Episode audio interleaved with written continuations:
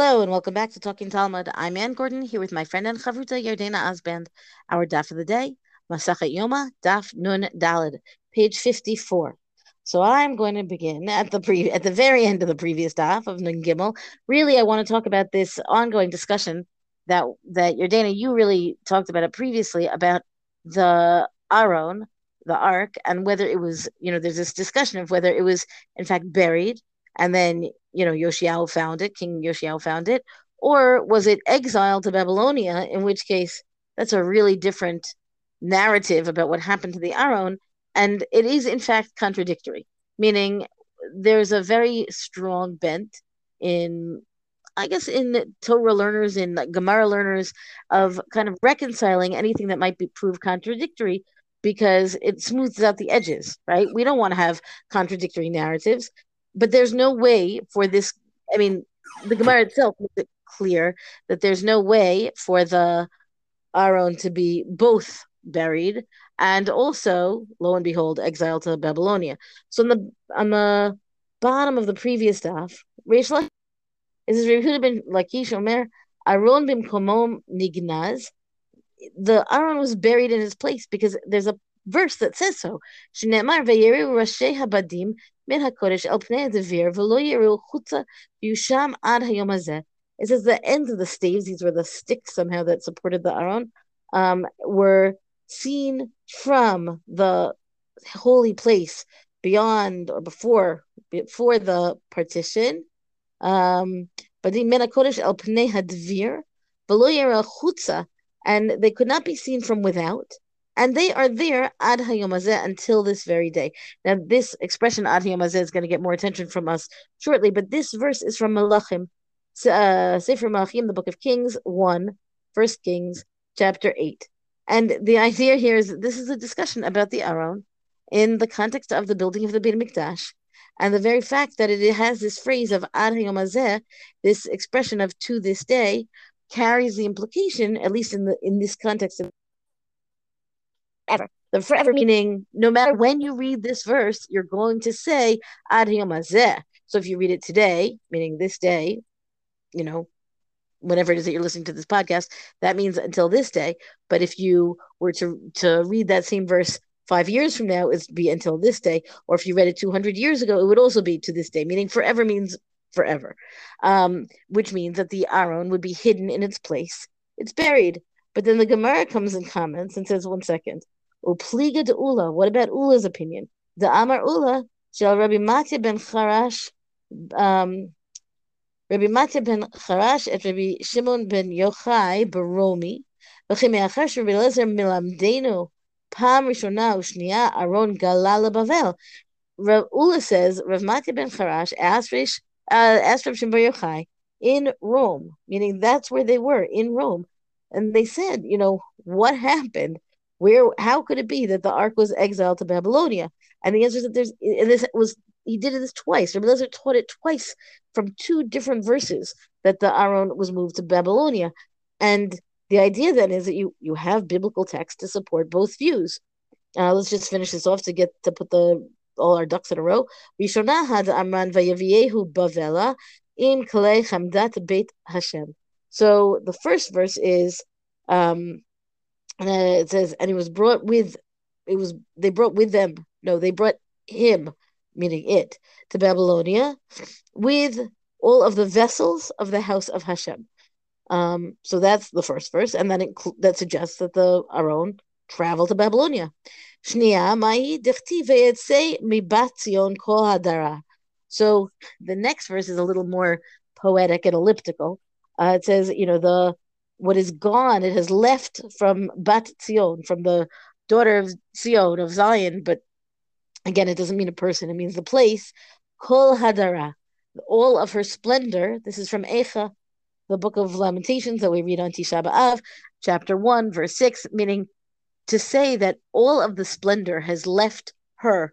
Her being, if you recall the book of Echa, it means the city of Jerusalem. All of her splendor has left her. It, the implication is, of course, um, that this is the the Aron.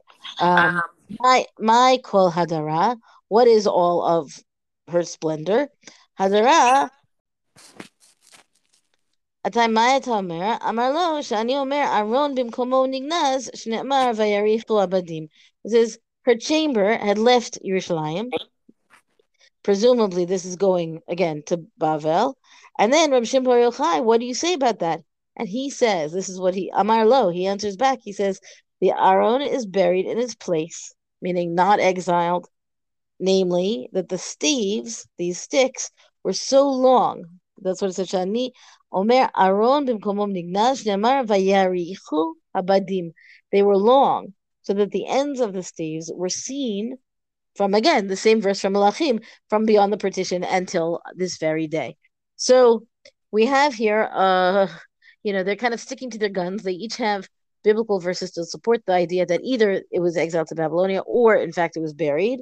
And then the Gemara goes on, meaning now, of course, I'm on our daf today. I've been here for a little while. Amar le Rabba Ula. So Rabba then says to Ula. Ula is the one who says it was exiled to Babylonia. Um, or he's asking that question. My mashma, right? What's what do we learn from the idea that it was buried in its place? sham ad hayom So Ula says, well, it says it's there till this very day. So he says, does it always mean forever? Anytime you see this phrase, ad hayom will that always mean forever? ואת יבוסי יושב ירושלים לא הורישו בני בנימין וישב היבוסי את בני בנימין בירושלים ad hayom hazeh. There's a whole narrative here from the book of Shoftim where the Bnei Binyamin, the tribe of Binyamin, were not able or they did not drive out the Yavusi, the Jebusites, who at that time were living in the city, which I imagine was more like a village of Jerusalem at the time, right? And they dwelt there. The Yavusi stayed in Jerusalem at the same time that the Bnei Binyamin were also in Jerusalem. And it says, Ad Hayom Hazeh, in Shoftim, in that context, to this very day.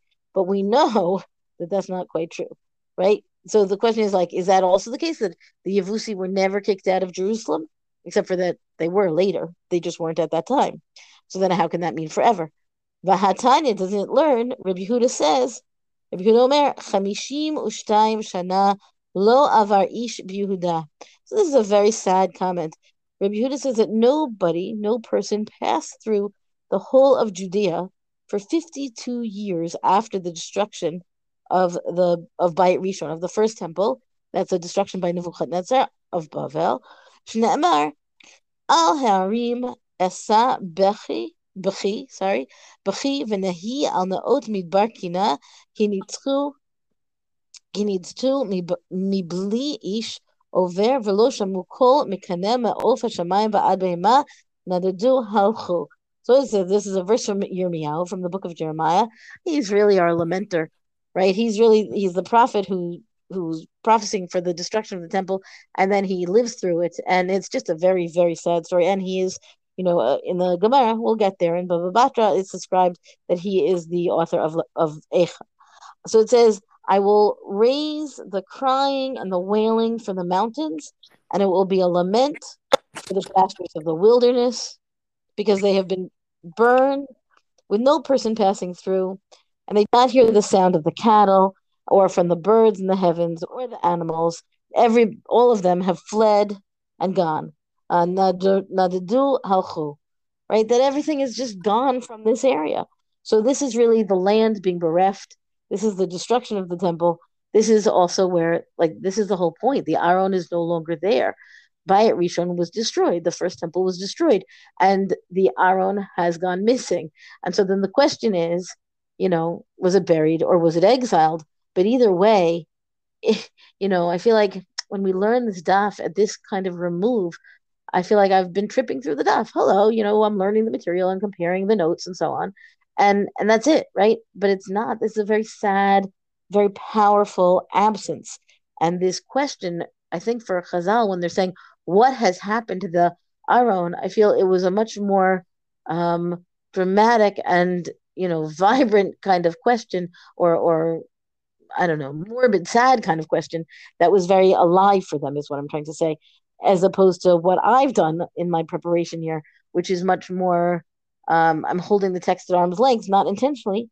Just I think that it's not the same kind of thing where I'm trying to figure out, but but where could it possibly be? And I think that this is the the question that as they're talking about these psukim, I don't know if they were really fighting, you know, but it seems like you could really get into it and say, but how can this verse mean that it was buried? But how can this verse mean that it was exiled? Um, because really they're trying to figure out what's going on. Because again, here it says that they were not in the land no nothing, nobody, no animals, no birds, or in the land for 52 years. Why 52 years? Behema begematria havu. If you it says that there was there was no behema in the land for 52 years, and if you do the math of the gematria, right, which describes, um, I don't know if we've talked about gematria at all, that each Hebrew letter has a numerical value. I mean, that is true. Each Hebrew letter does have a numerical value. If you add them all up, if you treat it as a math problem, so bet is two and hey is five and mem is 40 and the other hay is five and you come to 52. Um, so then the behema was not there. It means that for 52 years they were not there. Okay, now um, I'm almost done. Yardena, get ready because I'm going to hand it off I'm, to you. I'm, I'm getting ready. I'm getting ready. um, okay, so what happens is we end up with I again, I think that it becomes very poignant and very sad. V'tanya Rabbi Yossi Omer, Sheva Shanim Gafrit Umelach Beretz Yisrael. Says for seven years, Rabbi Yossi says for seven years there is this like curse of brimstone and salt. Now, I don't know. I've got notes and pretty pictures in my Gemara um, that show brimstone, which I think to be of fire and brimstone. That is what it is. It's sulfur, right? Meaning it's the kind of thing that destroys the land. And if you're talking about a land that has salt and brimstone in it or throughout it, it means that it is uninhabitable. My time is Rabbi Yossi at brit brit. So why does he say this? Is we have two. Uh, we are going to draw a comparison from one use of the word brit covenant to another use of the word brit, namely covenant. Uh, Ktiv ve'gubir brit l'rabim so the first one is in the book of Daniel, and the second one is in the book of the Devarim, right? So one is really Ketuvim and one is Chumash. But the point is that, well, really what we're talking about is the comparison between the covenant, but this is exactly the verses that are going to teach us, really, that the Yevusi, that the Jebusites, were eventually exiled from Jerusalem, meaning that Ar can't mean, it doesn't have to mean forever, that there can be a use of it that does not mean forever. And so this is where we come back to Ula, where he says, you know, sham, hatam sham. They were here, not they were there, right? It has to be that they're talking about here, not there. I feel like Sesame Street. Um, here, with regard to the Aron, right, it says they are there. Where's there? When they're talking about the Yavusi, it doesn't say that. So, Ad um, the freezing, Vayusham Ad is the Aron. And the statement for the Yavusi is just Ad It doesn't have the Sham. It doesn't have the placement. So then you can say, see, the Aron must be there. It must have been buried there. And this is exactly the question. But then the Gemara has another question, and we've got more back and forth. And I'm not, I'm going to skip a little bit here, um, mostly in the interest of time. I do think it's all interesting. Um, um, so, but the the Gemara quotes on one more pasuk, which says basically that these people, Bnei Shimon halchu lahar seir anashim chamesh meot upletin v'nareh rafeh v'uziel Bnei Yishi Rosham v'yaku et sherit pleta Amalek v'yashvu sham ad We have another place in the Chronicles in the book of Divrei Yamim where it does say, and again, it's talking about the wars, it's talking about the, it's talking about the fighting for the land, but it says Sham ad that they dwelt there till this very day. And again, the point is going to be that that's not exactly accurate. Um, where the Gemara says, one second, Sancherev, right? Ukvar Allah Sancherev Melech Ashur, the king of Assyria who came and exiled the 10 tribes and everything in the, the time of Chizkiyahu Melech. Ubilbel Artzot. He really did a number on, on everybody, right? What the Assyrians would do is that they would exile one people to one place and they would exile another people to that place where those first people had come from, meaning it wasn't an even swap. It was that they just mixed up everybody so and then it becomes much harder to rebel and claim your homeland if you have been exiled in a mishmash of all kinds of other people to a new place.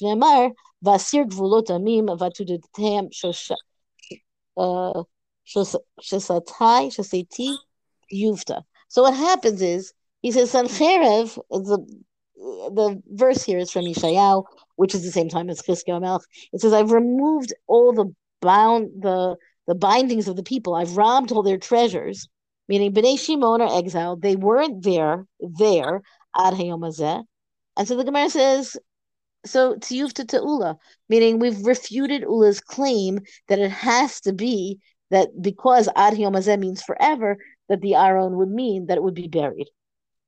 Okay, so where this leaves us is with a mystery, right? I mean, we still don't know where the Aron is. If we did know where the Aron was, it, it wouldn't be like it's an ongoing mystery forever, as far as I know. We don't have any information about this, but the discussion here between between Chachamim and trying to figure it out, um, I think carries its own poignancy. I do think that they would like to know.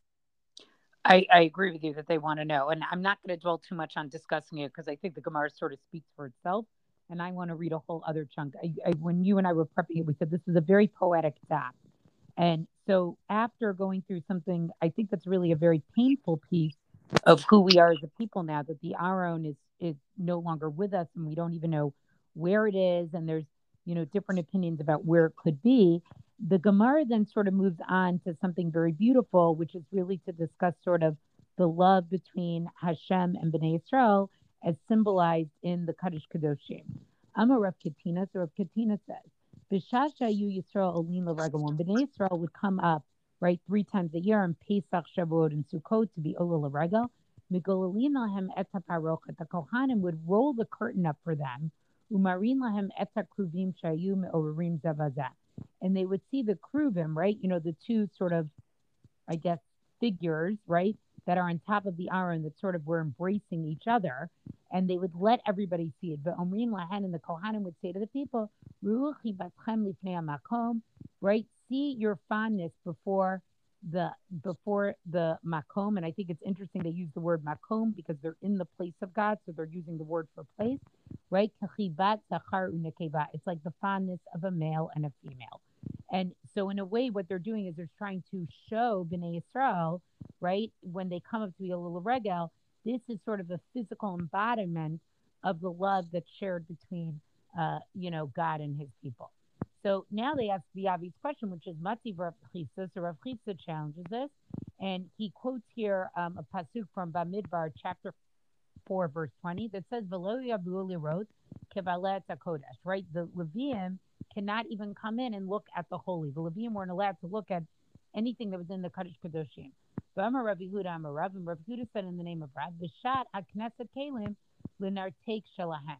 So this this isur, this prohibition, is when they would put the vessels, right, when they had to travel, into their containers themselves. So what we're saying is, is when the Levim even had to move the camel around, they weren't allowed to look at them how could it be that Bnei Israel were ever allowed to see the Kruvim themselves? Amar Rav Nachman, and again, I think I know you named yesterday's Raiders of the Lost Ark, but I think today's podcast episode could also be named Raiders of the Lost Ark, right? Amar Rav Nachman. So Rav Nachman says no, this didn't apply during the temple when the Beit Mikdash stood, and it says Mashal Akala, right? This is like a bride. Calls man shehu aviha. Every time she's in her father's house, right? In other words, remember that the marriage used to be split and the Kedushin was done, but she would still go live with her father, and then Erusin was done, and then she would live with her husband. She's modest before her husband. But once she goes to her father's in law's house, meaning once she's fully married, she's no longer tsanua, right? So the idea is basically meaning that when Bnei Israel are in the midbar, right? They were not familiar yet. They weren't settled yet in trouble. Once the temple is built, it's now like they're fully married to God and they were allowed to see the Kruvim. And so that Isur of not seeing the Kruvim didn't apply anymore. The Gemara is going to challenge this and say, Mati Rav Chana Bar Rav Katina, right? So uh, they're to now, and notice again that it's another, it's Rav Katina again. So then they they recall that incident that we had before, right? That started off this whole discussion that there was uh, Cohen uh, accidentally figured out where the Aron was and he was killed right away. So it means You're not supposed to look at it. That's why he was killed. Amar Lei, so Rav Nachman says, Nikrashab ka Amar. You're speaking of something that happened during this the second temple period, or basically saying the time when a wife was divorced. That's what they mean here. So it's during Bayit Sheni. Chazru harishona. Right? It's like a wife who was divorced and goes back to her first marriage, right? And she still has to be a little bit more modest. So during Bayit Sheni, right? Even though, you know, we sort of couldn't fully look at the Kruvim anymore, right? But then the Gemara is going to ask, wait, but my Askinan, what are we talking about? E name of a Rishon, if we say it's the first temple, mi have parochet. There was no curtain there, right? We know that there was no curtain. We know that there was actually a wall. Ela mikdash sheni, but if we say it was mikdash sheni, mi have kruvim. There were no kruvim there. We know that there was no Aron there. So again, part of what they're doing here is they have all these different statements and they're trying to be very accurate over what could this have taken place during Bayit Rishon? Could this have been during Bayit Sheni? And they're basically saying it couldn't be during either because Parochet is Bayit Sheni, but there's no, uh, the Aron is only Bayit Rishon. The Kruvim are only Bayit Rishon. Leolampa Mikdash Rishon. They're talking about uh, the first Beit Mikdash. Umay Parochet. What do they mean when Rav Katina says that they rolled up the curtain? Parochet Devavi. They rolled up the curtains of the entrances, right? Of all the entrances of the Ulam, the Heichal, and the Kaddish Kadoshim, to Amar Rabbi Zera, Amar Rav, because Rabbi Zera said in the name of Rav, Shoshasar Parachot Mikdash. There were 13 curtains, right? And this was in the second temple we're talking about here, right? Shiva Keneged Shiva Sha'arim, seven that were opposite the seven gates of the courtyard. Shtaim Achad Lefitzcho Shalechal, Achad Lefitzcho Shalam. Two, one was for the entrance of the of the the sanctuary, one was for the ulam right? Stein b'dvir, Stein connectam ba'aliyah. Two in the inner sanctum, right? The innermost part, and two parallel to them on the upper floor. So that's how you get to six.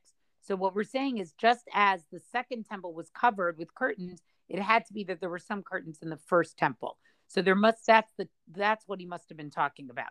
Now again, it doesn't totally make sense because you still had the wall there, so I don't think it's a great answer. So now they're going to give a different explanation. Rav Acha bar Yaakov Amar Liolam. No, we're talking about the second Beit Hamikdash. Ukruvim Turata Hayu Kaima. There were images of Kruvim uh, that were that were on the wall. On the walls of the Kaddish Kadoshim, they actually had pictures of the Kruvim. They were sort of like engraved on it.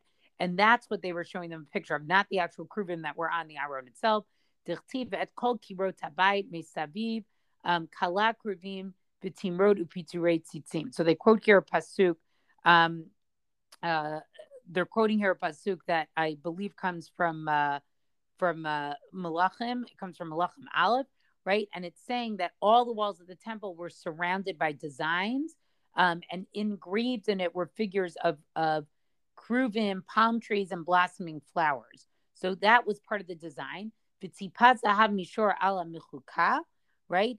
And he overlaid them with gold, which was flattened over the engraved designs. Ukativ B'mar ish v'lovot, and it was written later as the joining of a man accompanied. So that's a description of one of the um, of one of the uh, engravings that was on the wall, and that's in Malachim Aleph, chapter seven, verse thirty-six.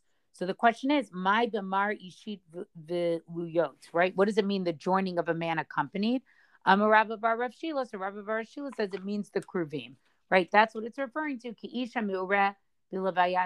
says a man who is joined uh, with his uh, so with his uh, companion. Um, so I think this is a very, you know, it, it, starts off very beautifully that I think this is teaching us something about the purpose of the Beit Hamikdash. That when we had this Ola Laregel, right, um, that part of it was to show sort of a physical manifestation. It was by using it in pictures to physically show the love that God had uh, for His people. I am somewhat surprised by this because we also know that there's such a thing about sort of like not having images or things like that. Um, but yet, you know, we're sort of seeing that like we were allowed to see something that was representative of uh, physically representative of the relationship between God and Bnei Israel. I think the image is supposed to evoke an emotional feeling. It's not depicting God, but it's supposed to emote something, and that I thought was uh, was very interesting. I think the whole thing is beautiful. I mean, I think that the juxtaposition between this first bit, which is kind of this loss And then the second part, which is really the coming close together again, not again, I don't mean it as a chronological thing, um, but the the daf itself kind of brings us to a, a point of hope, a point of of intimacy in a in a beautiful way. Uh, absolutely, it does. Well, that's our daf discussion for the day. Rank us, review us on all major podcasts. Thank you to Rabbanit Michelle Farber for hosting us on the Hadran website. Let us know what you thought about this daf and what I really would describe as a rather poignant daf on our Talking Talmud Facebook page. And until tomorrow, go and learn.